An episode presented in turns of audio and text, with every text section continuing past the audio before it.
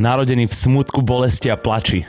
Sicko Mode, Born from Pain. Vítaj, je to zo F-tips.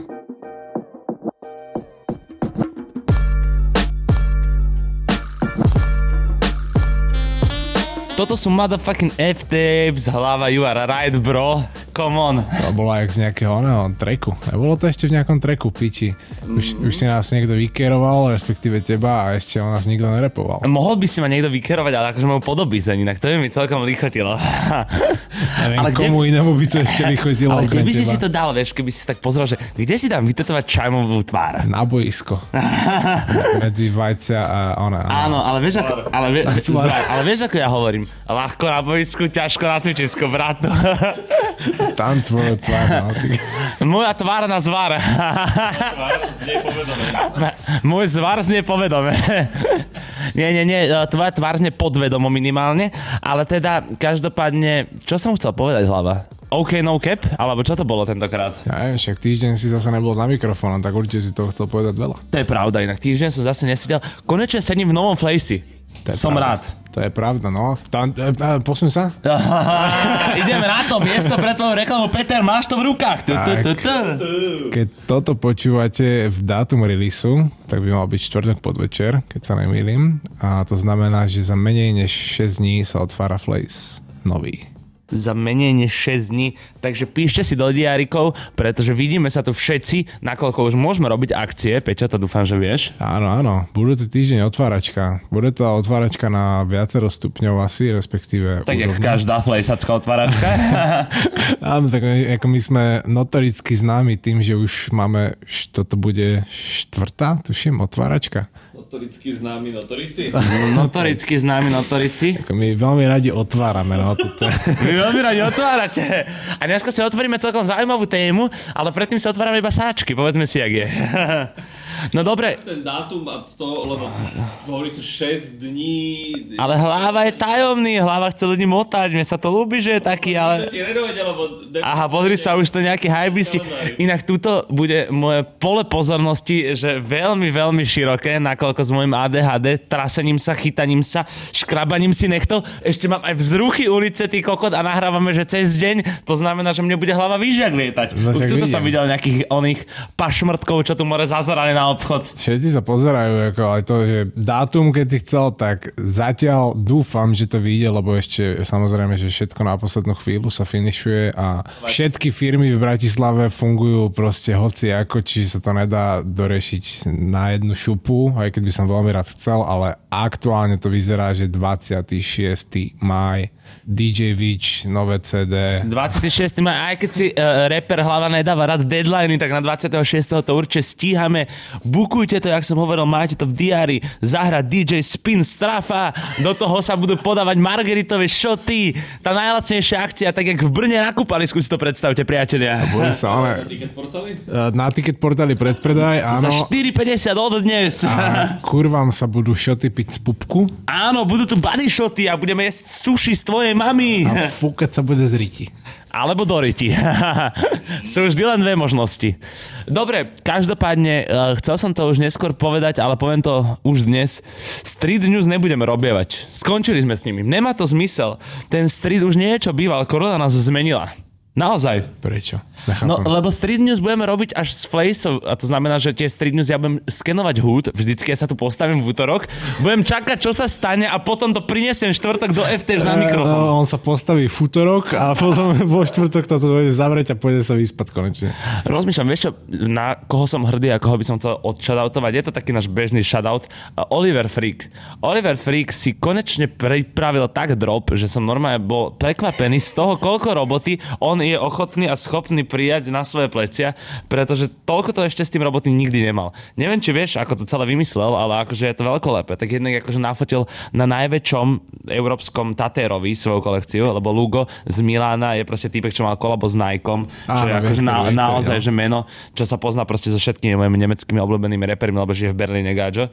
A aj so svojím bratom Dojickom, uh, Stratom, to sú vrajteri a proste Tatéri, tak mimo toho, že to nafotil na nich, tak celý ten lookbook je dobre spravený, do toho je to veľmi dobre spravené s tými desať eurovkami Freaku, neviem, či si to videl, áno, áno, že to bude vlastne desať percent zľava, to sa mi veľmi páči. A celé to je dobre vymyslené aj skrz to, že tam má aj nejaký tailoring, že tam má svoje veci, áno. A do toho tam má aj potlačené veci, čiže akože podľa mňa taký racionálny drop celkom, ne? Myslím si, že dá sa určite o tomto povedať, že už to je zase nejaký ďalší level, alebo že? Ďalší stupienok. Takisto, keď Maťko došiel sem do tohto priestora a povedal, že fú, tak toto je naozaj ďalší level, lebo teda akože keď uvidíte nový Flejs, tak pochopíte, že to je ďalší level. Tak presne tak, akože posúva sa to ďalej, to je skvelé. Ja si myslím, že to je aj teraz taká tá uh, povojnová renesancia. Alebo áno, áno, áno, povojnová renesancia, presne, to si pekne označil. Alebo aj musí už tá ekonomika, aj celkovo všetky biznisy musia teraz začať šlapať a rozkvitať, lebo však nebola to sranda posledný rok a to tak vždy býva, proste však po kríze väčšinou príde rozmach. Dokonca to sme spomínali aj v niektorej kazete z japonský season, keď sme sa tam bavili o tom, že po šesťdesiatych rokoch, respektíve v sedemdesiatych rokoch, že už v Japonsku Hiroshi a toto, že jak začal cestovať, lebo že predtým neboli generácia, peniaze, no, presne, že nemohli, sa obliekali nemohli. Proste. Jak sme sa bavili presne o tom, že musel ušiť tie uniformy, pretože mali iba jeden outfit všetci, vieš? Ja, áno, áno, ale to bolo, to, to bolo naposledy izemiaké. No, izemiaké. A to bolo, všetko to, dá sa to prirovnať k tomu, lebo však my sme teraz doslova zažili vojnu z hľadiska ekonomického. Však to bolo... No počkaj, akože ty si to povedal v minulom čase, ale ono ešte stále zažívame, lebo ešte neviem, ne, no. jak to bude. Ešte ne, a keď sa teraz si sa otvára, vlajky. Tak stále to no, presne nevyšli biele vlajky. A s otvorením Flejsu si dávam ja priestor pre svoju reklamu, pretože sem náskladíme veci a bude to vlastne mať že marketingovú komunikáciu ako Jimbov návrat. Čiže pod pojmom veci viete, čo si máte predstaviť. Áno, bude to cé bé déčko, presne tak. tak. Comeback is real. Comeback is real, comeback gang is real. A chceš aj dole ona kvetináče tam nachystám v suteréne. Ježiš, mohol by si tam nejaké malé growboxíky, braško, budeme stojiť. No. Šimon by podľa mňa dosť ocenil, keby tu môžeme nejaký vlastný indoor mať. Čo aj vzduchotechnika, jak tu bude drbať, tu ten smrad na ulicu. Inak ale máš zaujímavých susedov tuto, lebo tu je tá japonská reštaurácia, ktorá sa volá Izakaya Kansai, tá je celkom dobrá inak, neviem, či si ju mal niekedy. S tvojimi dietami neviem, kedy sa tam dostaneš. Asi nikdy, no. A mimo toho tu máš ten obchod s tými bicyklami. to, akože, to, to neviem na základe čoho funguje. Funguje, to je úplný bizar, lebo on tam má iba tie konštrukcie na kolesa vlastne. Ale ak servis funguje, ja už som tu videl za posledný neviem, mesiac, či koľko tu som, už som tu videl veľa ľudí, čo normálne, že teraz tiež, neviem koľko ľudí si to už stihlo uvedomiť, že aktuálne keď robíš servis bicyklov, tak akože je to dosť zlatá baňa. Tak lebo sa nič nedá robiť, len bicyklovať. Všetci volťáci musím chodia. Aha, aha, ja už aha, som to videl minimálne, že poviem, že troch. A troch voľťákov, čo si došli, proste, že odjebala tom... sa mi retázka, alebo niečo, že prosím rýchlo fixnúť, lebo a musím to možno robiť. Len vidíš, že väč, vyšší zmysel, ale podľa mňa on sa len objednáva jedlo, brate. ne, ne, ne, práve, že fakt, že s voľťákom a čekovali tam bajk, že jo, no, dobre, dobre, drží. A ešte dokonca týpek jeden, čo bol ten voľťák, tak ani že nevedel po slovensky. Ty chodíš bicyklovať? Uh, chodeval som, ale nemám to bicykel. Čiže už som, som na bicykli nesedel asi pú, osem rokov. Maťko, čo ty? Ja chodím občas, ale ne často. Ja, napríklad za posledné dva mesiace som bol dvakrát, takže tak raz za mesiac. To, to je celkom často, no. To je celkom často. Bola z, toho, z rekreačného hľadiska je to nové. Tak áno, nejdeš asi teraz Tour de France, tak to si, to si potom dáme na leto takú prípravu, jasné, ja neviem furt bicyklovať. A ani ma to nejako, nechýba mi to. A kúpite t- kolečka, to bude v pohode. Nekúpujte mi už no. kolečkami, nekúpujte už škálami. Dobre, jedme na to. Toto už máme za sebou. Snažím sa držať očistú teraz. Akože s alkoholom sa neviem rozlúčiť, ale teda aspoň ako tak si dávam nejaký detox. Každopádne, čo prichádza teraz? OK, okay no cap. cap. A my... Ježišmarja, prepač kábel. My, kábel, to bol určite nejaký vagabund, alebo také niečo, som sa hodol tu, prepač kábel. Gaštana kábel. Gaštana kábel, sorry. No ale my plynule prejdeme teda k téme. My sme ju načali už minulý týždeň vo štvrtok, kedy sme mali, jak sme aj spomínali, takú dosť obšírnu tému. Dneska tá téma síce nie je až taká obšírna, no za to je dosť teoretická a možno, že nechcem nikoho odradiť, ale trošku ťažšie na pochopenie. My sa budeme snažiť to podať tak laicky, aby sa s tým dokázal stotožniť každý, ale natoľko profesionálne, aby to sa každý pochopil. Pekne som to povedal, či? Alebo aby, profesionálne, aby sme neboli za kokotov. Áno, aj to môže byť súčasťou tej profesionality. Tak, lebo v tejto téme rozoberieme si dva hlavné koncepty, na ktorých si v podstate svoje kolekcie stavia Yohji a Rei Kawakubo. S tým, že rovno vám aj môžeme teraz povedať, že keď nejsi na Patreone, tak sa nikdy nedozvieš aký koncept Rei Kawakubo, pretože ten sme si naozaj odložili na špeciálik a ten nebudeme v hlavnej kazete nejako definovať. No a tieto koncepty... A pritom akože môj osobný názor, tak uh, keby to môžeme porovnať, podľa mňa ten smer, ktorým išla Rei, bol zaujímavejší dokonca ešte ako ten, ktorým išiel Yohji. Akože ten, ktorým išiel Yohji, je strašne, strašne pre mňa komplikované na pochopenie, že jak dokážeš ty vytvárať módu za... No, no, no. toho, o čom sme sa rozprávali, pretože to je veľmi, si to neviem predstaviť celé. Čo ti musí ísť v hlave, keď takto pracuješ, chápeš? Na respektíve, čo žereš? Áno, že čo, kolečka, kolečka pomocné na bicykel. Má veľa pomocných koliesok, no. A aj to, že aby sme sa teda už... First things first. First things first, presne tak. Na úvod si dáme jemnú, jemnú ešte definíciu tej avantgardy, pretože už sme ju v minulej kazete načali, ale toto je tiež taká vec, že k tomu sa budeme musieť celú season vracať, aby sme si spravili nejaký taký dobrý základík na tie koncepty, ktoré budú nasledovať. Tu avantgardu sme si definovali v minulom dieli Antwerpskou sedmičkou. Áno, sedmičkou. A zároveň aj Hiroshima Chic lúkom od práve Rei a Yohjiho Yamamoto. To sme sa hýbali v osemdesiatych rokoch. Aj tá show, kedy prvýkrát došla Rei a Yohji do Paríža odprezentovať svoju kolekciu, to bol osemdesiaty prvý rok. Čiže dá sa povedať, že tá avantgarda v sedemdesiatych rokoch... To bol osemdesiaty šiesty? To bolo, že išli Antwerpáci do toho Londýna. Aha, do toho Londýna, pardon, pardon. Ja by som ešte povedal, že Antwerpská šestka... Maťko, čo nám chceš povedať? Počkaj, on, on to povedal, len sa to nedalo počuť, že to bolo, že wink, wink, že žmur, žmurknutie, žmurknutie. Že Antwerpská šestka bola spomínaná v hlavnej kazete, ale Antwerpskú sedmičku povedal Pečo teraz. Čím to asi je? No. Opäť hrá na city Patreon, priatelia. Bol si Patreone, nebol si tam. No a to sa teraz hned... Vieš, o čom pochopí. Hovoríme? Nevieš, o čom hovoríme? Lebo to není sranda a nebudeme vám to ani hovoriť. No, no, ešte choďte na ten Patreon, je to tam už všetko povedané a dozviete sa, že čo to kurva, prečo sme vlastne povedali, že sedmička, aj keď sme predtým hovorili, že šestka. Musíte počúvať Patreon, aby ste vedeli plynule prechádzať na kazety tejto série, pretože táto séria bude tak poprepájaná, že musíš mať informáciu, ktorou končí predchádzajúci diel a ty ju nemáš, pretože nejsi na Patreone. Áno, to je, keď chceš vedieť, že to zabil jé er. Presne tak, presne tak. A nakoniec sa dozvieš, že celá season bola. Áno, je to také, keď ti utekajú proste diely seriálu, no. Tu sa musíš vedieť napájať. No, ale späť k avantgarde. Áno, áno. osemdesiate roky už tu teda začala tá avantgarda, alebo tá, tu v Európe, v, v mainstreamovej high fashion, normálne na tej, na tej najvyššej úrovni módy začala fungovať nejaká tá avantgarda. A dá sa tým pádom povedať, že v sedemdesiatych rokoch ešte tu avantgarda nebola. V sedemdesiatych rokoch vysoká móda bola taká, ako si ani ne, že predstavujeme, lebo to už si fakt nevie nikto predstaviť. Vtedy tú vysokú módu nosili naozaj proste iba tie zbohatlícke paničky. A podnikatelia. No, no a vtedy ešte aj to, že u nás neviem, koľko bolo už... A v zahraničí určite už boli aj podnikatelia, minimálne však v Paríži a podobne. Práve šiel okolo autom Separ. Hovoril som vám, že to nedám. To je, že na budúce si sadneme naopak. No inak fakt. No a... No, že nosili iba teda, ja som povedal, že podnikatelia, a ty si rozmýšľal, že koľko to asi mohlo byť podnikateľov. Áno, čiže tá móda tomu aj zodpovedala. To nebola tá high fashion, ktorú vidíme teraz, že také tie veci, ktoré si môže obliecť Cardi B a môže si to obliecť aj, ja neviem, ASAP Rocky. Máš no, je to tam.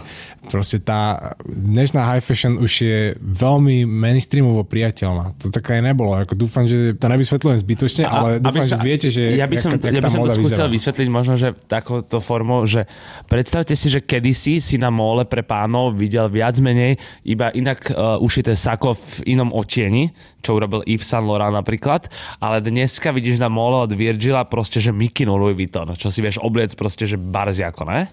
Aj také, no. Aj skrz ten ready to wear, no. Že sa viac postreetwearčil, postreetwearoval, no. Tak to je nič skloňovať. Ale zároveň aj to, že vtedy na prehliadky luxusných značiek proste chodili naozaj iba proste tí bohatí, zámožní ľudia, ešte hociakí šlachtici. A taký, že keď si zoberieme sedemdesiate roky. Podľa mňa vý, výnimočné ľudia, slovo sa... na definíciu je to, že zámožný, presne. Nemyslím tým Romana, ale zámožný je presne to, čo definuje takú mondénnu paničku z tých sedemdesiatych rokov, ktorá chce mať dokonalý strih šiat alebo kostýmčeku na sebe. Si vezmi, že ona sa ešte narodila pred prvou svetovou vojnou. Áno, jasné. To ešte boli, že jak naše babky a prababky a takí ľudia vtedy si reálne mohli dovoliť kupovať vysokú módu. To si vtedy nemohol kupo- dovoliť kupovať nikto dvadsaťročný. Jedine, keď bol fakt, že z bohatej rodiny a jeho otec proste... Ale hlavne ani podľa mňa to nechcel ten dvadsaťročný, vieš, lebo to nebolo až také pekné pre toho mladého človeka v tej dobe, aby si to chcel kúpiť. Čiže vtedy ten záujem, si to už ten záujem aj o tú, o tú vysokú módu vzrastal, lebo však sedemdesiate roky zase neboli až úplne taký, oný, taký prehistoric shit.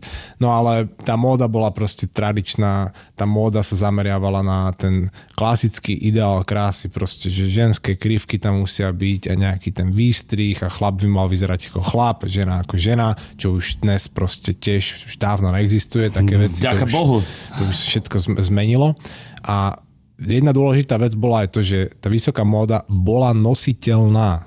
Čiže teraz máme už aj vieme ten najlepší príklad alebo najzrozumiteľnejší príklad toho Ricka Owensa. On robí veci, ktoré proste nie sú nositeľné. No to áno. Je tam potom tá avantgarda. Že keď si zoberieme takú memotechnickú pomôcku, že keď si predstavíte mainstreamovú módu, ktorá je v nejakom kruhu, ako jak nejaké jadro, bunky alebo neviem, jadro slovnej zásoby, že to, čo sa proste používa, tak potom, keď príde Rick a on zajebe kolekciu, jak spred piatich rokov, že kedy modely mali na sebe druhého modela a išli po prehradkovom mole v pozícii šesťdesiatdeväť, tak... Alebo deväťdesiatšesť. Tak to je úplne, že odjebané míle ďaleko od toho, čo je v mainstreame. A tým, že je to tak ďaleko odjebané, tak to je práve tá avantgarda. No mne sa to páčilo, ako si to vysvetloval skrz uh, to vymykanie sa. A teda, že ten Rick Owens je už tak ďaleko s týmto, čo teraz spravil, presne tento konkrétny move sme si my spomínali aj predtým s Hlavom, že keby si ho chcel dobehnúť, tak ten cyklus, ktorý ty si predstavuješ teraz ako kruh toho mainstreamu, by musel ísť tak ďaleko a tak hrozne by musel vybočiť, aby stiahol toho Ricka Owensa, že to je až nepredstaviteľné pre nás, lebo nikto stále neurobil niečo obdobné na svojej modnej prehliadke, že by vymyslel takto avantgardnú módu až. Ono doslova, že ten najlepšie je na to takéto bunkové vyjadrenie, že keď si predstavíš, že bunka má to jadro a má ešte okolo seba vonkajšiu vrstvu, alebo jak to bolo, že aj atom mal ja, áno, vonkajší obal a jadro a no. Protóny, neutróny, tak proste v tom jadre tam sme, všetci, tam sa pohybuje väčšina ľudí. To je tá komerčná mainstreamová moda? A keď niekto zajebe niečo fakt ďaleko, tak to jadro sa k tomu možno nikdy ani nedostane. Ale keď si teraz zoberieme. To je, že... keď ste s kamarátmi hrali futbal a niekto odkopol loptu príliš ďaleko a ste ju tam nehali. Ale keď si zoberieme, že Rick napríklad spraví nejakú úplne takúto udrbanú avantgardu, že všetci sú z toho v piči a proste nikto ešte nič také nikdy nevidel. Ale teraz, keď ho začnú ľudia opakovať, čak čo sa aj stáva, že zrazu nabehnú fast fashion reťazce a začnú ano. To proste dávať v lacnej verzii do predaja a po fast fashion, alebo možno aj pred fast fashion reťazcami, nezávislé modné značky, hociaký proste typek, čo má nejaký svoj brand a tiež sa tým nechá inšpirovať a spraví si to vo vlastnej dielničke a začne to predávať na vlastnom Shopify alebo niekde proste. A po takýchto nezávislých značkách potom vzniknú značky, ktoré už iba kopírujú to, že vidia, že to je trend, že ani netušia, čo sa deje, ale už mi to Instagram vyhodil dvadsaťkrát a ani neviem, kto je ten Rick Owens, ale vidím, že toto sa robí, tak to začnem robiť a po nich ešte možno potom nejaká ďalšia spodnejšia vrstva módy, že čo už proste naozaj iba nejaký Vietnamec na miletičke, čo proste vôbec netuší, čo sa deje a iba si niekde na Pintereste stiahol nejaký moodboard a začal to podľa toho robiť. Tak to neviem, či takto funguje, ale sme zrazu, aktivisti. Zrazu od toho úplne ujebaného ďaleko od toho mainstreamu Rika sme si normálne spravili cestičku až do toho jadra. A tým pádom to jadro dokáže vcucnúť toho Rika a zrazu sa už z neho nestane avantgarda, ale už to je... Už pre... to je mainstream tiež. Už to je prevar. No, už to robili všetci. Áno. Už to bolo všade a už sa toho počase obkúkáš a tým pádom už to je bežná súčasť nášho mainstreamu, jak hoci, aký trend. Áno, je to, je to úplne dobe. Klasická línia, že z komercie sa stane komercie iba vďaka ľuďom. Vďaka ničomu inému. Z nekomercie komercia. Aha, no tak, pardon. Teda za alternatívy. No a tým sme si v podstate aj nejak, alebo dúfam, že sme si dokázali takto spolu vytvoriť nejakú tú, ten obraz v hlave toho, že ako funguje tá avantgarda, ale tým sme si zároveň aj dokázali ukázať alebo vysvetliť ukážku toho, že tá avantgarda sa stále mení. To, čo bolo kedysi avantgardné, je už dneska mainstream. Môže byť, presne, môže byť dneska mainstream, keď sa to naozaj uchytilo, keď sa ten trend začal kopírovať, keď sa ten trend začal využívať. Moja otázka ešte znie, môže to fungovať aj naopak? Môže sa stať avantgardný mainstream a môže sa stať z mainstreamu avantgarda? Áno. Hej? A to sme si dokonca tiež aj povedali no, v, ešte pred, pred začiatím nahrávania, že to si dokážeme ilustrovať na príklade Demnu Gvazaliu, ktorý keď začal robiť high fashion, tak chcel byť v podstate avantgardný, aj keď nakoniec sa z toho stala čistá, čistý kapitalizmus, proste čistá no. komercia. Ale on na tú svoju avantgardu po margelovskom princípe, alebo všakom proste on naozaj žere proste Margielu, však neviem, či tuším, nebol na stáži u ňoho. Bol, bol, bol, určite predtým, bol. Predtým, než začal z oneb vetmo, tak on zobral práve tie každodenné objekty, ktoré už boli tak hlboko v tom mainstreame, že už proste to ani nejako nezaujalo. Nejaká tá... Áno, ale, ale to není odpovedná moja otázka. Ja som zapýtal, že či sa môže stať za mainstreamu avantgarda. Počkaj, celkovo z mainstreamu? No, z nejakej mainstreamovej veci. Napríklad, stane sa teda, môže sa stať, že sa z Yeezyčok stane avantgarda? Áno. No ale z, in, z iného modelu než tristopäťdesiatok. Alebo to by boli tristopäťdesiatdva trojky potom, dajme tomu. Že by mohli byť znovu avantgardné. Že by sa zmenila ich forma. No tak ale jedne tak, hej? Áno. Lebo mm. aj to sme si ešte nepovedali, že keď hodnotíme hociaké umelecké dielo, tak... Aj to, v tých osemdesiatych rokoch tým príchodom tej avantgardy sa stala ešte aj jedna vec, že začalo sa hovoriť o tom, či je móda umením, alebo že či je proste iba móda čisto kapitalistický produkt. Alebo áno, že či, či, sa... či hľadíme na módu ako na formu umenia, že či to je presne ako CDčko, teda vinyl v tej dobe, alebo že či to je ako umelecké dielo, obraz, no proste, že či alebo to či je... to je iba funkčná vec, ktorá nás, ktorá proste... nás proste hreje v zime a presne tak, by sme nechodili holi po ulici. Ktorú musíš nosiť, lebo je v zákone napísané. No, že hej, jebnuté zákony, more. No a vtedy sa, alebo že aj vtedy, ono sa takto pristupuje ku všetkému umeniu, že keď si to chceš rozobrať na nejaké základnejšie prvky, tak musíš hodnotiť v nejakom tomto koncepte, či už je to hudba, alebo to je móda, alebo to je reklama, alebo to je, neviem, audiovizuálna tvorba, tak si to rozložíš na to, že akú to má formu a aký to má obsah.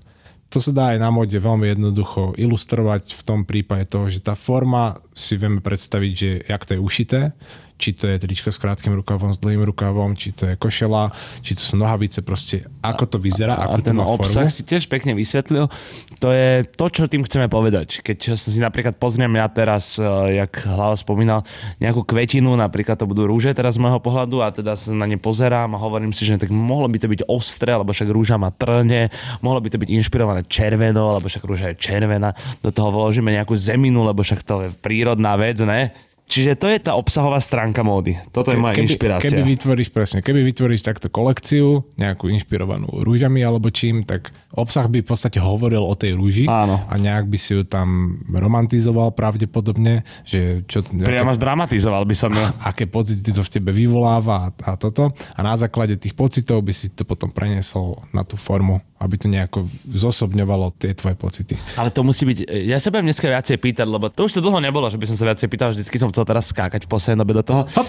Áno, áno, verbálna kengura is back. Yes. Ale yes. Teda moja otázka znie, že keď sa bavíme o takomto prejave umenia, že teda má aj obsah, aj formu, tak ono musí byť tá forma s obsahom totožná. Ja musím tie šaty ušiť tak, aby aj tie šaty nejako tou formou evokovali tú rúžu, alebo stačí, keď je ten obsah z mojej stránky tá rúža? To už je čisto na umelcovi. Dobre. Ako si, ako si vyberie. Lebo môžeš si zobrať aj napríklad, že sú obrazy, ktoré sú namalované surovým spôsobom, ale o, ich obsah je nejaká, fakt, že nejaká jemná vec, ja neviem, láska k matke alebo kvetinky na poli, jak, jak fúka do nich vetrík, ale je to namalované proste nejakými surovými ťahmi a áno, maliar čiže, bodal čiže do toho v, plátna. V konečnom dôsledku, však, no, tak každý máme matko rád, inak povedzme si, jak to je, ale že konečnom dôsledku môžem spraviť kolekciu, ktorá vlastne nebude mať teraz nejaký rovný strih a bude pripomínať rúžu, ale môže to byť proste plavky, ktoré budú červené. A zároveň sa to dá ešte jednoduchšie vysvetliť, že keď si zoberieš, že by sme si to povedali uh, v hudbe. Nahráš dead metalovú pesničku, ktorej text bude uh, detská uspávanka. Áno. Dá sa. Dá si, sa. Sice hej, to hej, bude hej. veľká kolízia toho, že nesedí ti ten obsah. A možno by to znelo dobre, bratu. Možno by to znelo dobre, bolo by to určite zaujímavé, lebo vždy sú takéto protipólové záležitosti vždy zaujímu, keď je niečo posadené tam, kde by to nemalo byť, alebo naopak. Ale teraz, keď sme si vysvetlili tie základné, alebo respektíve ten základ toho, že čo je obsah, čo je forma, tak sa dá jednoducho na to nadviazať ten spôsob, akým sa robia high fashion kolekcie. Teda akože to seba vyjadrenie už samotného autora, ktorý pochopil, čo je obsah a forma a ide teda robiť finálnu kolekciu. A teda kolekciu napríklad si môžeme rozobrať v forme kódovania, čo je najjednoduchšia cesta, jak mi Hlava vysvetloval. Ono je to najjednoduchšia cesta z toho hľadiska, že sú aj zložitejšie cesty. To teraz ale neznamená, že to je jednoduchá cesta. Keď sa pozrieme na väčšinu v high fashion kolekcií, tak autor, teda módny návrhár, v nich niečo kódoval. On tam chcel dať nejakú tú myšlienku, ale nemohol proste napísať len tak fixkou na, na tričko, že chcel som ro- sa rozprávať o rúžiach. Že, že, a teraz a... si napíšem, že toto je bratislavská kolekcia inšpirovaná Muhammadom Alim. Ďakujem. No, no ale teda... Aj keď, aj keď aj také sa samozrejme aha, robia, že poviem ti to na hulváta a nadrpám to veľkými písmenami. Ale teda ten Inota je tam hrá svoju rolu, skrývaš no, to. Ale no, vyťahol, no. vyťahol. Ale teda kolekcia, ktorá je nakodovaná, je podľa mňa najkrajšie vysvetlenie to, ako si mi to vysvetloval ty predtým, ako sme nahrávali na tom Matrixe a Berlíne, pretože je to ľahko predstaviteľné, je to ľahko uchopiteľné a je to podľa mňa úplná definícia toho, čo chceme povedať. No, jeden z príkladov toho, že kto pracuje spôsobom kódov, je Raf Simons a Rafa má veľa, veľa ľudí veľmi rado, aj keď Rafovi sa ešte budeme určite venovať, že si rozoberieme ten jeho spôsob práce podrobnejšie. Určite ale, behom tejto série. Ale v prípade Rafa je to kódovanie, že v, v podstate základ. No aj keď základ sa dá považovať aj jeho forma, to, že ako tie šaty ušije a čo to bude zač, ale z obsahovej stránky proste on kóduje. On si vezme napríklad, že mám teraz takú náladu, že pozeral som v poslednom mesiaci štyrikrát Matrix, akože hovorím za Rafa, a chystám sa ísť do Berlína. Hm, ja to spojím a ja spravím berlínsky Matrix kolekciu. Alebo že Matrixový Berlín. Matrixový Berlín je ešte lepšie. No, a že proste budem tam a mm, to, by, to by bolo presne, že to budú zaujímavé protipóly. Že, mm, to, sa, to sa bude tak zaujímavo doplňať. Že je to tiež niečo, čo ešte nikto nezmixoval predtým. Že nie je to nejaká taká tradičná, obohraná vec. A že ja keď to nejako dám dokopy, to by mohla byť sranda. No a on teraz, teraz začne.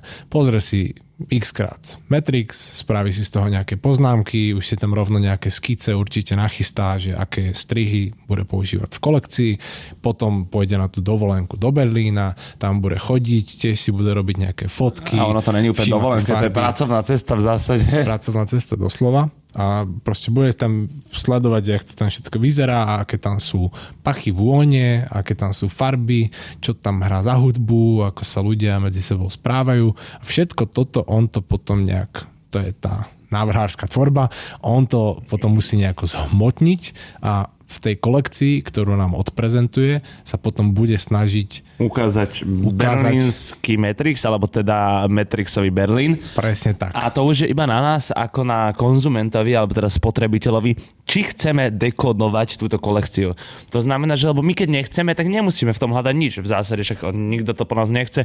Nie sme povinení teraz zisťovať, čo na sebe nosíme. Je to len o tom, že či tú módu máš rád podľa mňa a koľko si ochotný času tomu venovať. Keby si tomu bol ochotný venovať toľko peňazí, tak či si tomu ochotný venovať aj toľko času, aby si nebol iba plytký konzument, ktorý si na seba najebe Rafa Simonsa len preto, aby z neho kričali, že aha, mám peniaze, ale aj preto, že jednak sa ti to páči. A druhá vec, že vždycky ten návrhár presne tak isto ako ten maliar alebo ako ten reper, spevák, kdokoľvek tým svojim dielom chce niečo povedať. To znamená, že tento kód, ktorý je tam zanechaný v tej jeho kolekcii, v tých jeho veciach, tak to je to, čo on chcel daným výtvorom odkázať vám, ľuďom. No, presne tak, že to je, aj to, že niektorí návrhári nefungujú alebo nepracujú takýmto spôsobom, ale väčšina návrhárov sa snaží vyjadriť nejakú svoju predstavu o svete a chcú, aby oni boli autorom tej obsahovej stránky a robia to podľa seba. A presne, podstate, teda, preto máme videli, radi tých návrhárov potom. Jak sme videli, presne, ty sme sa bavili o tom, že jak sa volá tá knížočka, čo dostaneš na prehliadke? Ja aj ten, taký ten built-in, respektíve show notes. No, na tento... niektorých prehliadkach, to už keď si sadneš, tak máš to tam na laviciach rozložené a tam si môžeš presne prečítať, že nad čím ten návrhár rozmýšľal, aký je obsah tejto kolekcie, čo tam sú za referencie a on ti tam rovno povie, že ono pozri sa, si ono, Matrix dvojku a pochopíš, prečo používam len také no, farby. Ono sa to veľmi ťažko vysvetľuje, nakoľko u nás nie je žiaden Fashion Week a je to veľmi málo nejakých hodnotnejších fashion akcií, kde by niečo takéto mohlo fungovať, ale teda my sme tiež vo svete asi neboli na žiadnom zaujímavom Fashion Weeku, teda hovorím za seba, bol si? Ako v Prahe. No, takže tak. A, no a každopádne, ale, ale keď si pozeráme aj nejaké videá z týchto prehliadok, tak je tam uh, vždycky položený nejaký letáčik.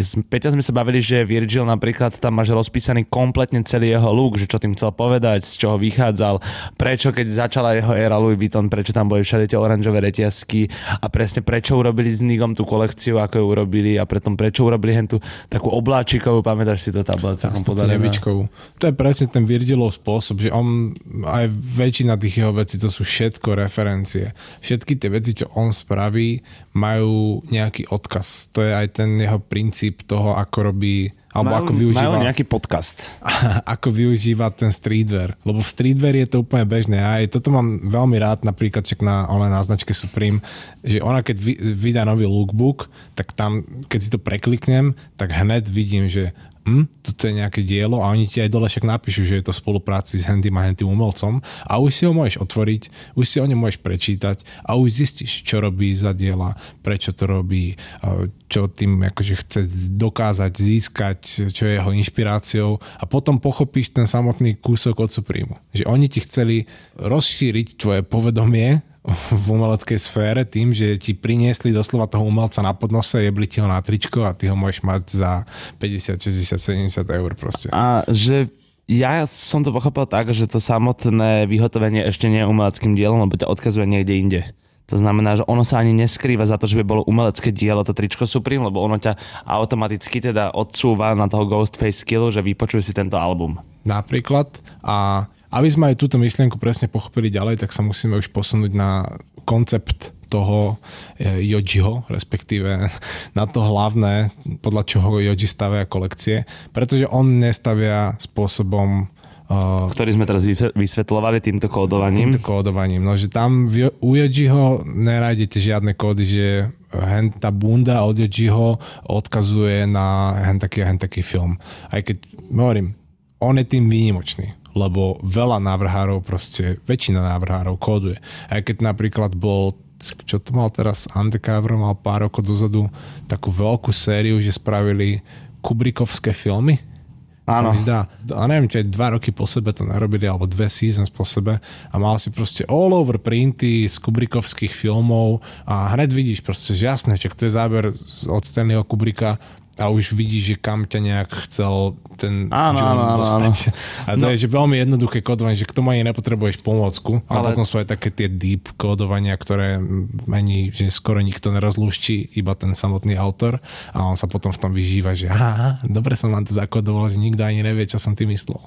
Ale teda, aby sme sa dostali k tomuto Yohjimu a k tej jeho kultúrnej ceste, k tomu jeho kultúrneho konceptu, ktorý nesie označenie má, a prečo sme si vlastne vysvetlili toto kódovanie ako také a prečo to bolo nutné, aby sme si vedeli definovať rozdiely medzi tým má a medzi tým kódovaním, pretože bez toho, aby ste poznali aspoň jednu stratégiu, tak to je nemožné vysvetliť to má, pretože to má, to je to, čo som na začiatku spomínal, že ja nerozumiem, ako niekto pracuje takouto možnou cestou, že to je pre mňa až nevysvetliteľné a je to priam geniálne.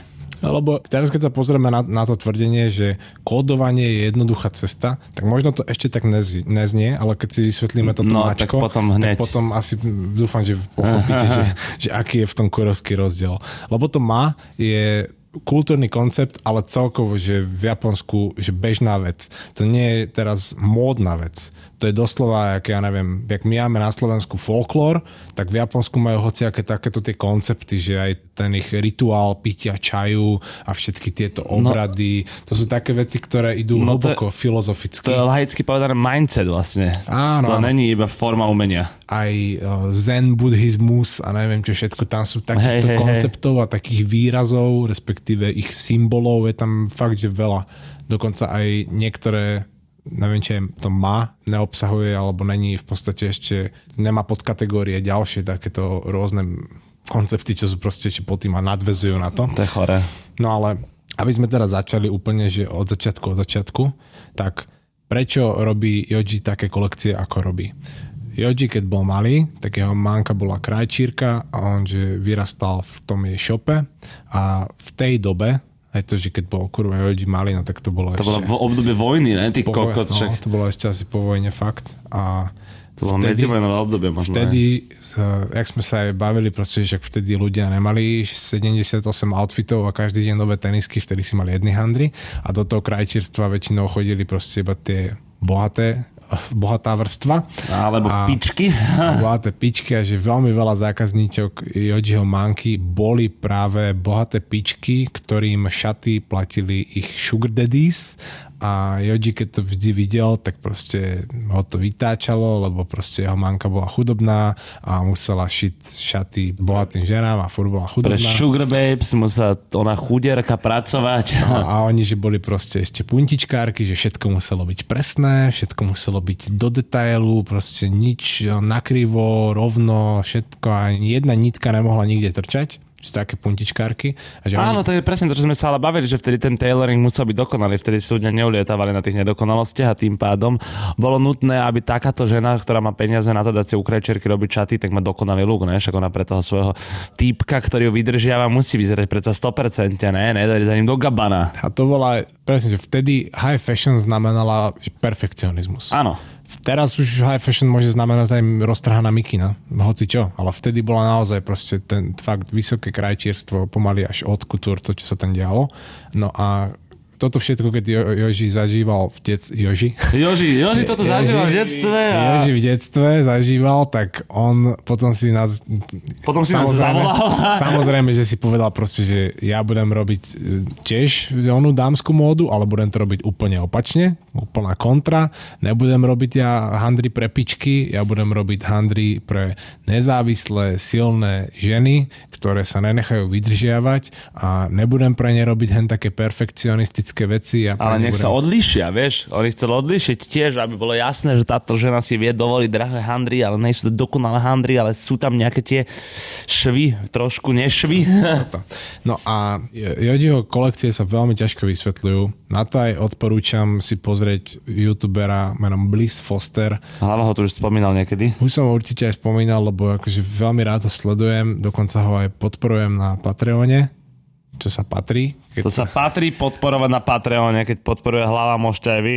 A, a nie jeho, ale nás. A veľakrát už som od neho aj citoval veci, aj z niek- do niektorých diskusí sa zapájam tam, lebo riešia také tie veci fakt, do ktorých sa nikto nepúšťa. On je doslova, že módny žurnalista, ale robí to proste iba na YouTube.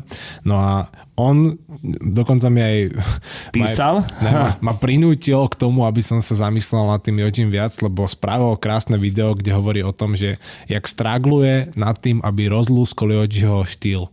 Že už, už to rieši niekoľko rokov a že furt kurva nevie prísť na to, že čo ten koncept má. No ale vidíš, to je tam ale zapojené. To je to, že lebo to není kódovanie, to sa nedá odkódovať, ale tam je ten koncept, toho má. No. S tým sa ťažko pracuje. A tam aj v podstate, on, aj, on sa to stále snaží, ale ja už keď som to pozeral, tak ja som došiel do takého bodu, že to v podstate ani nemáš rozlúsknuť nikdy. Lebo on ti neprináša nejakú, fakt, že nejakú hádanku, nejakú enigmu, ku ktorej nájdeš kľúč. Tam není... To je tam, nevyriešiteľné, hej? Presne, to, je, to sa nemá vyriešiť nikdy, to máš iba proste, iba žiť. To máš iba užívať. Lebo ten koncept má... To slovo sa že, že vraj nedá preložiť, ale že jediný, alebo že v, z angličtiny, keď si zoberieme ekvivalenty, tak to má predstavuje nejaký priestor, nejakú medzeru, vesmír, alebo teda nejaké vzduchoprázdno, alebo niečo medzi.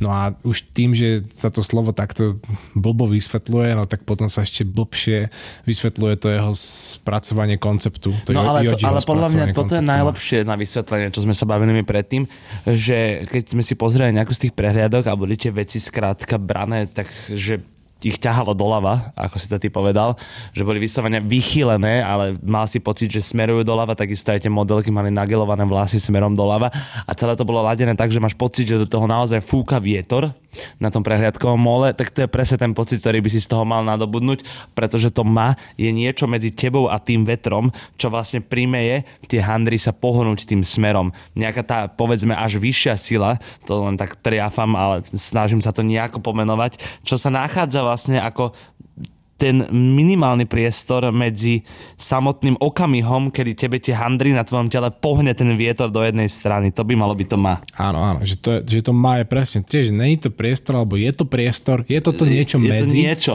A on, Yohji, keď pracuje, tak sa sústreďuje presne na to má, ktoré potom ovplyvní to, ako on ustrihne tú látku a ako on to zamotá. Akože je to dokonalosť, ale je to veľmi, veľmi náročné. No a to, že to má potom nemá presnú definíciu ani vizuálnu, ani obsahovú, lebo to má môže byť v rôznych polohách. To Napríklad má... ani myšlienkovo, lebo ono si to každý môže vysvetľovať po svojom vlastne. Aj, to, aj ten priestor môže byť hocikde. Lebo, lebo toto kódovanie máš jasnú cestu. Keď proste raz si povieme, že to je Matrixový Berlín alebo berlínsky Matrix, tak to musí tak byť. Akože ty ho môžeš zotrieť to kódovanie, ak sme sa rozprávali. Áno, aj to sme vlastne zabudli asi povedať, že pri tom kódovaní je jednoduché kódovať tie veci, ale čo sa veľmi často potom stáva, že buď to tí ľudia ani nechcú rozkódovať, že to proste berú iba to, čo vidia a neriešia, že to je berlínsky Matrix, vidia tam nejaký Matrix a už im to stačí, alebo tam nevidia vôbec Matrix a už im to iba stačí. Iba sa im to páči. No. Iba to nosia.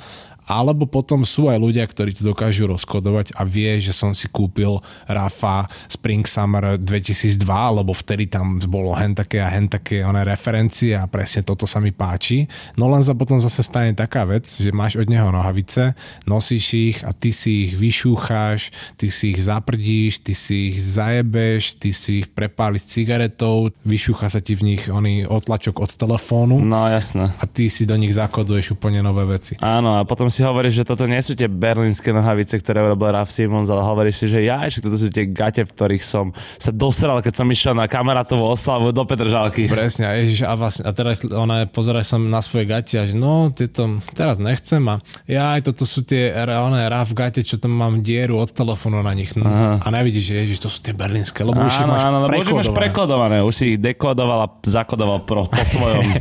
No ale pri tomto koncepte má sa to v podstate nedá rozbiť. Ty tam môžeš dať tomu oblečeniu zase nejaké kódy, už proste keď to budeš nosiť, to sa nedá tomu vyhnúť, aby sa ti tam nejaké spomienky s tým spojili, ale ten samotný koncept toho má už odtiaľ nikdy nedostaneš. Lebo to má sa dá aj definovať tak, že v japonskej móde, ale aj celkovo v podstate v európskej, jedna vec, na ktorú sa zabúda, keď ľudia takto dekodujú kolekcie, alebo aj keď si kupujú handry pre seba, je flow. Že ty prídeš do obchodu, skúsiš si tričko, ale stojíš v malej skúšovnej kabinke. Áno, a hovoríš si, jak ti fitlo. Presne, a jak mi fitlo dobre. A ja som sa s tým stretol už veľakrát, proste, že vidím, že vieš, no, dobre je, v pohode, dĺžka môže byť, OK, pozrieš sa z boku, vieš, jak potáčaš sa v tej no, kabinke štyri päť krát, až dobre sedí mi to a kupujem ho, idem domov. Ale, no, ale prečo potom, sa v ňom neprejdeš? Potom si ho zoberieš, ona, že oblečieš si ho, ideš von, zafúka do teba nejaký vetrík, nejak sa to pohne a zrazu zistíš, že, e, že nejak ma to, nejak ma to no. ťahá, že ne, kurva nesedí. Tak vo všetkom, tak a, aj v... Máš to deň na sebe a zrazu vidíš, ale, že... Alebo ak ideš ku kaderničke alebo k barberovi a povieš, že ja som v pohode a dáš do lože. Že to piče, lebo ti to ten barber tak nageloval, bracho, že vyzeráš ako najväčší frajer, ako Johnny Bravo vyzeráš a zrazu tu ho máš, dojdeš domov splachnutý vlasy a ty, že do piče, to čo mám? Ne, ale presne to je ten flow, ktorý funguje všade, jak funguje v hudbe, jak funguje proste vo výtvarnom umení, tak funguje aj v móde. Aby si videl, ako ti to tričko sedí, tak je dôležité sa v ňom aj prejsť, pretože môže sa čokoľvek stať, ty s tým fitom nebudeš spokojný, ja tým nemyslím čokoľvek stať, že ti ho mamka doma spere, lebo nemáte dobrú práčku. No a to je aj presne ten flow je veľmi dôležitá vec v rámci... Však to vidíte aj u nás dvoch, keď my nemáme taký flow, aký máme, tak to nepočúvate. Pri tom má je fakt dôležité to, že ako sa v tých handrách cítiš. Ja dokonca aj teraz tu mám jeden citát z, z komentárov, čo bolo komentáre pod tým videom Blissa Fostera, áno, kde áno, a toto, dekodoval. A toto by mohlo krásne aj vysvetliť tú diferenciu medzi tým, čo sme spomínali. No, no, no, že nejaký typek tam napísal proste, že Raf vás vedie k inému umeniu. Yohjiho práca ma priviedla k môjmu vlastnému telu. Silné jak kokot. Čo je presne to má a ten flow. Že nemáš na sebe tričko s veľkým nápisom Berlínsky Matrix, ale máš na sebe nejaké, no v podstate na prvý pohľad čudno fitujúce veci, nejaké toto asymetrické, poprepletané one od Yohjiho, ale až keď to začneš nosiť a až keď sa v tom prejdeš a až keď do teba zafúka ten vietor alebo keď si sadneš v električke, tak začneš cítiť. Tak ale aby si bol v Yohjiho veciach v električke oblečený do piča, akože fakt. Tak to, že vtedy, vtedy tam začneš cítiť to, že kde tam nejaké to má je. Aj to, že fakt nedokážem vysvetliť to má úplne presne. Strašne ma to aj sere, ale zároveň viem, že to sú také tie veci, že musím. Japonská kultúra je naozaj tak prepracovaná a tak komplikovaná, že to by sme sa museli fakt zavrieť a študovať teraz, lebo toto je iba ten dôsledok, ktorý to zanechalo na módu. Toto, no, čo my to... teraz riešime, to má, je naozaj akože až filozofický alebo teda psychologický smer, ktorým proste ľudia žijú. To akože je pre niekoho zmysel života. To znamená, že my tiež, akože jak presne existuje oranžový kapor a ľudia si myslia, to oranžový kapor, no kokot, to je nepredstaviteľné, čo on všetko môže znamenať ja, pre ľudí ja, no, proste. Kojfiš, no. No, kojfiš, to sú všetko akože tak prepletené veci, že do toho, čo my nahliadame, tak to je fakt iba svet módy. To znamená, že pokiaľ akože máme fakt nejakého japonofila, alebo jak sa to povie, jak sa to povie, no neviem, existuje na to označenie. Čo študuje japonskú azijskú kultúru niekto. No. Tak akože pokiaľ vie nám pomôcť, tak akože to by mohlo byť zaujímavé nám trošku objasniť v nejakom bonusovom diele nášho podcastu, že čo vlastne všetko sa skrýva v japonskej kultúre, lebo aj nám by to potom otvorilo celkom rozber. Bo zase sme začali rozoberať. Sice ako vidíte, stále to porovnávame s tým zmienovaným Belgickom a teda budeme sa vyberať stále tou európskou stranou. Lebo, lebo jak sme si hovorili tiež ešte niekde k úvodu, obsah a forma, no. Že kedy je to normálna móda a kedy už to je avantgarda. Ono, keď si vezmeme obsah a formu na misky váh, tak keď sa tie misky veľmi vychyľujú, že keď to je buď veľmi hlboký obsah a forma nejaká trochu jednoduchšia, alebo keď to zase má nejaký úplne že abstraktný obsah, ako to má, ale má to potom veľmi prepracovanú formu, vtedy to je avantgarda. Keď tam naozaj vidíš fakt, že kurevský rozdiel, dokonca je to zakodovanie. Keď je v nejakom jednoduchom kuse odevu zakodovaná fakt, že neskutočne zložitá myšlienka, ale dá sa aj rozkodovať, tak to môže byť avantgardné. Aj z obyčajného trička vieš spraviť avantgardný produkt. Ale musí tam byť fakt nejaká taká proste myšlienka, nielen, že proste fuck you. Áno, rozumiem, rozumiem. Ale musí tam byť naozaj niečo také extrémne deep. Jak bolo napríklad, možno sa to dá za, za avantgardu považovať to tričko, čo bolo od Dioru, to feminist, niečo tam bolo. Uh, we should all be feminists. We should all be feminists, no. A vieš prečo viem? Lebo ho mal na sebe kto. Prečo? Však ho presnalo v klipe s Fergom á sap Rocky. Aj, aj Maťko. Aj Maťko má pod touto mikinou teraz konkrétne. No. To sa, možno sa už dá aj také tričko potom považovať za avantgardné, lebo je tam fo- forma je jednoduchá, biele tričko, krátky rukav, áno, áno. Nič extra, ale ten obsah. Ale drsný nápis. Drsný nápis. Ale to je pravda, ja som s tým nápisom nech toto nestotožený, by sme mali všetci feministi. No ale bez toho teda prelustrujte si aj vy doma túto japonskú kultúru, je to zaujímavé. Aj tak nemusíte maturovať, pretože sú zrušené maturity, na základe vášho priemeru dostanete známku. Takisto, ste si sadli do školy do piče po pol roku, alebo odkedy ste boli doma, ne, od oktobra boli deti doma do piče, teraz sa vrátili do školy kam v pondelok, to znamená, že máte čas. Hardcore, no. Aj tak sa nemusíte vlastne ničomu teraz venovať, iba ste si predĺžili o tri štvrte roka letné prázdniny. Pekné prázdniny. Čiže... Yes.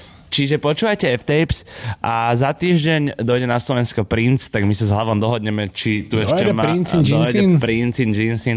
Chcel aj robiť nejaký pop-up tuto, pretože, ale ešte nie teraz, akože, že potom už keď sa to rozbehne, keď on dojde akože na leto, lebo teda, že počul o tomto mieste iba samé chvály Allah, Allah, z každej strany. A teda my sa s Hlavom dohodneme, že či Princík dojde teraz, alebo dojde až v lete. Ak by to stíhal teraz, ja by som ho pichol teraz, lebo aj dropol Allure a je tam toho viacej, čo by sme si mohli prebrať. ide, chystá sa do Berlína teraz, hovoril, ide z hodou okolností do Berlína a tak, môže to byť zaujímavé, zase on vie rozprávať, Ivan, není úplne na hlavu. Každopádne, dobré priatelia, ďakujeme, že nás stále počúvate, my to stále robíme s láskou k móde a s láskou k vám. Neváhajte a predplaťte si náš Patreon, jedinečné exkluzívne informácie, ktoré nájdete na ňom, aby ste sa vedeli hýbať v tejto sérii ďalej, sú naozaj must. No a ten, tentokrát, respektíve to, kam mierime teraz na Patreone, bude tá spomínaná Rei Kawakubo a zase jej koncept. Jej kultúrny Rei... koncept na porovnanie s tým, čo vlastne, ako no. cestujú šiel Yohji. Lebo oni v podstate využívajú, nie je to tak, že ja mám jeden koncept a ty máš druhý a sme, sme si kvit, ale tie koncepty, jak som hovoril, sú prepojené a aj ona používa určite do nejakej miery ten koncept ma. Zároveň okrem toho ale má aj jeden, ktorý používa, alebo aspoň minimálne používala oveľa viac, a tak ten si rozoberieme. No a my vychádzame každý štvrtok podvečer na všetkých streamovacích platformách. Maťko opäť nedáva pozor, ale my už končíme. A poznámky si píšeš? No piče! Čau! Čus!